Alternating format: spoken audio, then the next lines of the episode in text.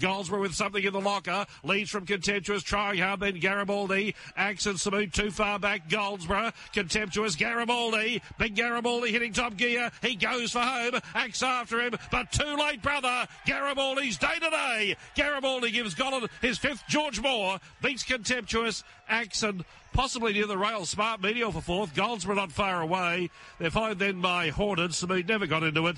Then Miss Divine M. Zingalong and Animate pulling up last in 110.7.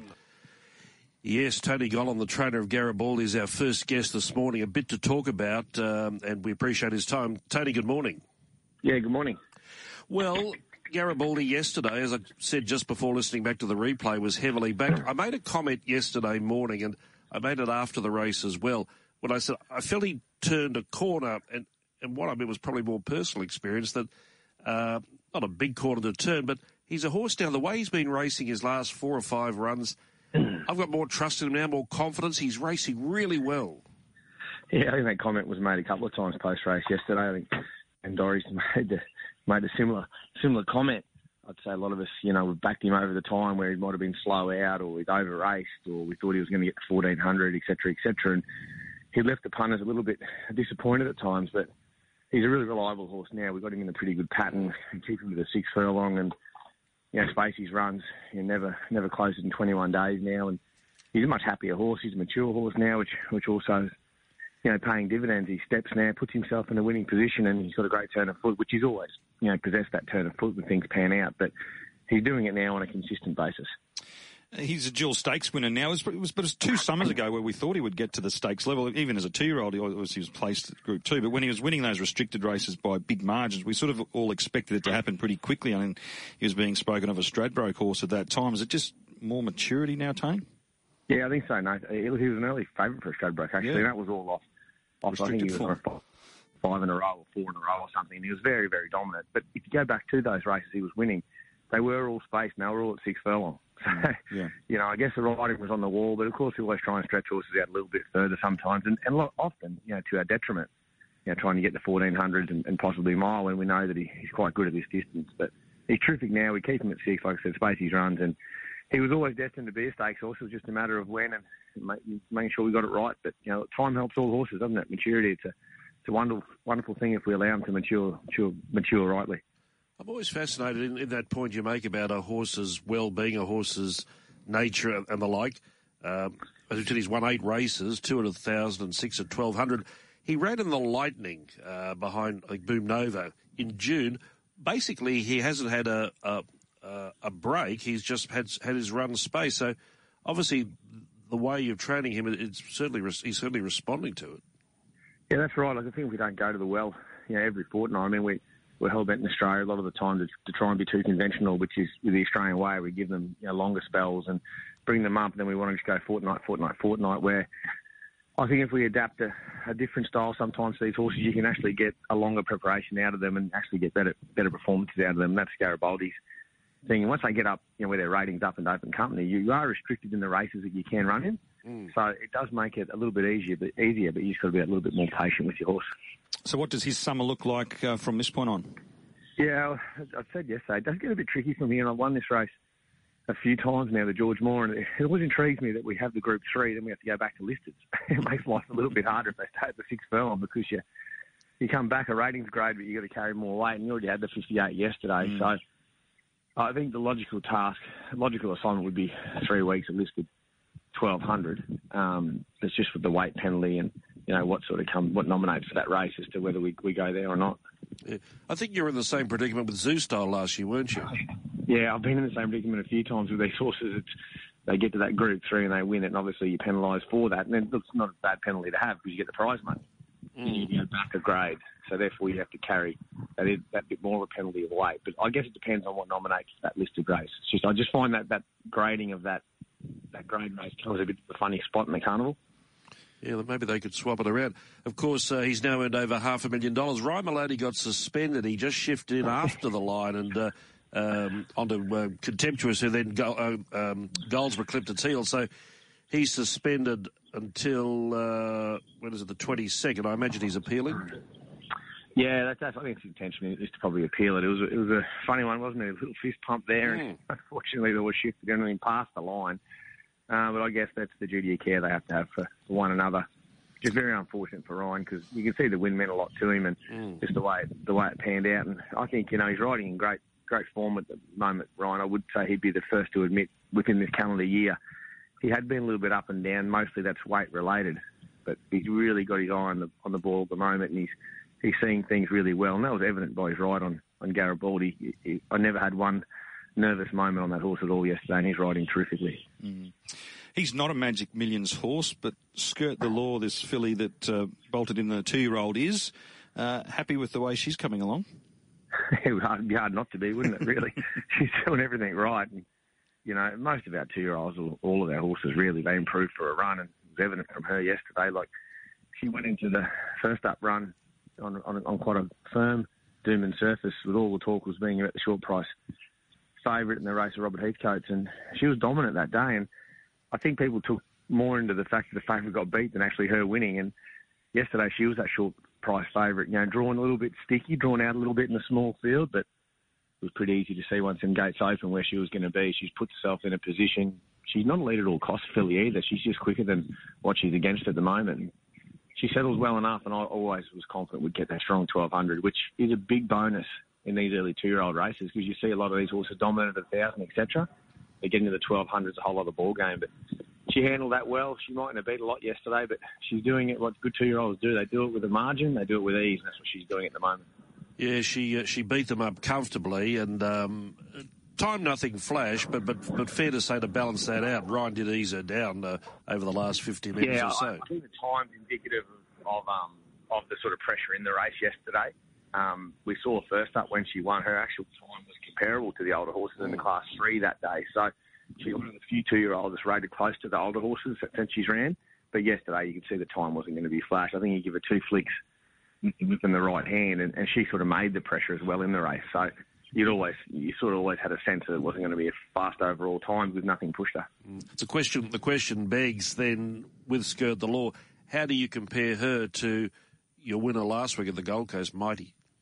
Yeah, they're quite funny. Know, they, these two do a lot of work together, these two fillies. And I'd probably had Mighty ahead of her, but what you'd see with these two-year-olds is just the improvement, how they keep going on. And it's hard to say at the moment because Skirt the Law's, you know, coming coming along now in leaps and, leaps and bounds. And Mighty's had a week out at Embrook now, and she comes back in tomorrow, and she'll head towards the Bruce McLaughlin. So it'll be interesting to see the the improvement in her, and I suggest there will be some as well. That Gold Coast race, I thought she done enough to win. That's all she done. Um, I really think she felt the ground that day. It was a very firm track down there, and I'd love to see Mighty on a track like we got yesterday at Doom, and that was a probably raced like a five all day. Really, I'd be disregarding that seven early in the meeting. Um, I thought it was a pretty beautiful surface, and if I got to run her on a track like that, you possibly see something very similar. What does Skirt the Law do now between now and Magic Millions? No, she'll probably have a week out at Embrook now, which is pretty well routine for most of our horses, and then we'll get her back in. I, I doubt I'd run her again now. I, I could go the week before if I wanted and just follow that seven-day backup routine, which has worked well for, for many millions winners. And if I think she's doing too well, that's, that's maybe what I do. But if not, I'll just follow a similar formula we've followed with other horses and trial them, you know, 10 days out. And they normally have Gold Coast course proper trials down there on that Tuesday, the week prior. Um, so that's, that's more than likely where she'd go now, I'd say. As, as our Premier Trainer, I'm interested in your comments on, on this question. It's been a talking point over the last few weeks about the, the small two-year-old fields. Do, do you have any reason why it's like that? No, not really. I, do, I think there's a bit too much to be made of it personally. I think there's been plenty of years where we've had small, small two-year-olds. I don't think it's a big, a big thing. It's so often to do just what the horse- what the trainers have, and you know people are probably being more patient with their horses. You know, uh, Les has his model where they really want to get these young horses up and running. But let's face it, how many horses are really ready to race before Christmas? Like I might have say 60 or 70, you know, two-year-olds in the stable, and I'm probably going to only have two or three runners before Christmas, and that's not because I don't want to run them. It's just they're not ready to run. And I think a lot of trainers are in that same boat. I, I think it's just more the animal we're dealing with, and these things are what they are. And these early, these you know, these late spring racing, early summer, we're normally getting you know windy, firm tracks. You know, hot weather, windy days, so we're getting quite firm tracks, and horses get to the jump outs and that's all trials, and that's probably the end of them a lot of the time. So I think it's just more the cattle we're dealing with than anything else, and could be a whole different season next year.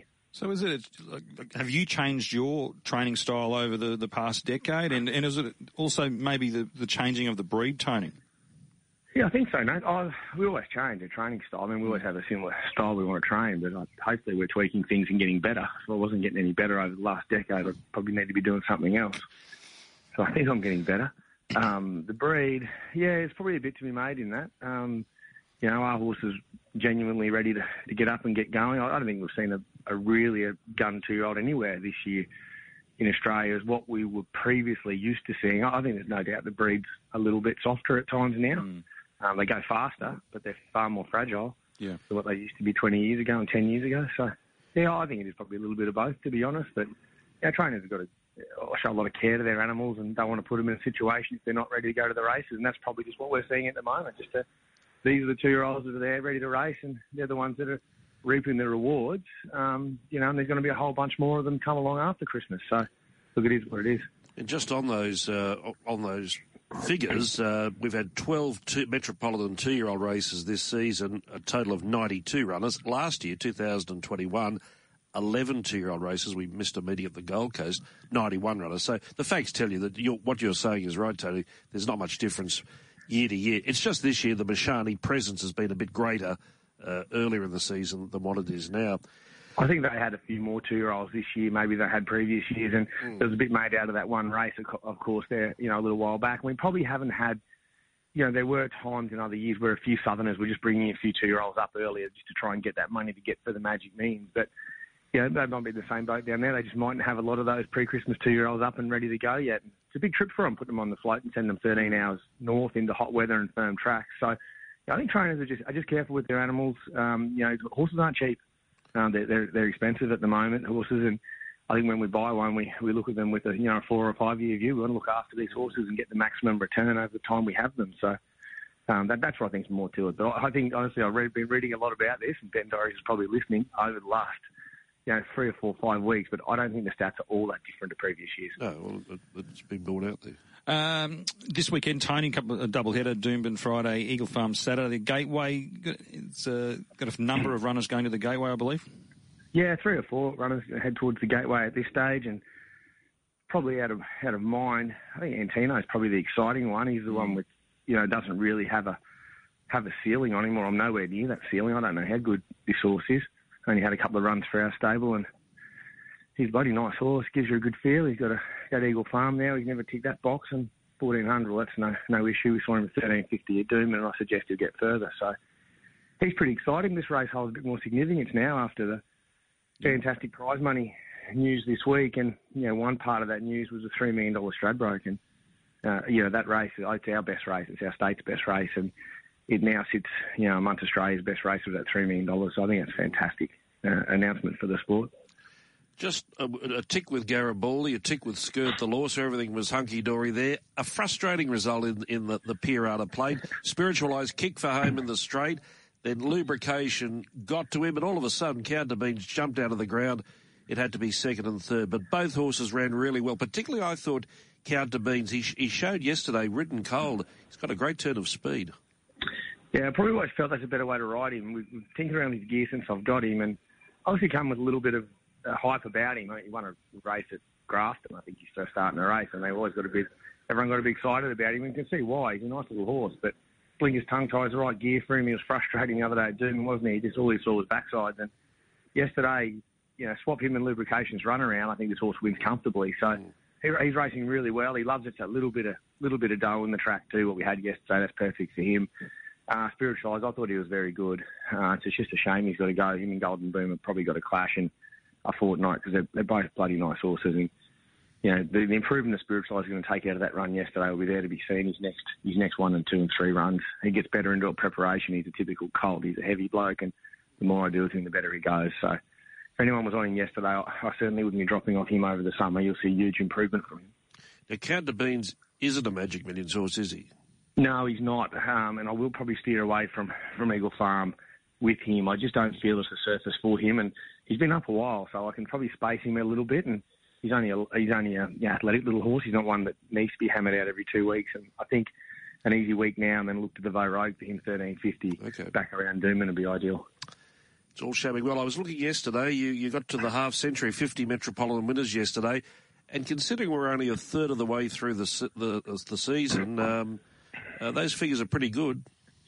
Yeah, well, you reminded me last year, David. I, I don't bring a it up. low there for a while, and you know, I was under a bit of pressure to hold me hold me spot on top half year. And look, it is it's bloody competitive racing in, in Brisbane and in Queensland, or everywhere in Australia, really. But the metropolitan areas everywhere is tough, and no, the stable's going really well. We've hit the ground running nicely this season. We we righted a few wrongs from last year, and you know, we're, we're in a really good place. But you know, we're like we don't want to rest on our on our laurels. We've got a long season to go, and lot lot to, lot to play out yet, even this summer. But no, stable's going particularly well. I'm very proud of our team. And just one more question: Mass Destruction is he in the King of the Mountain?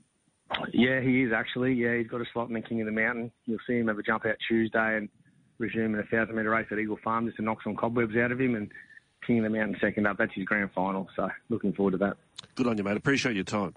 Thanks, guys. Have a great Sunday.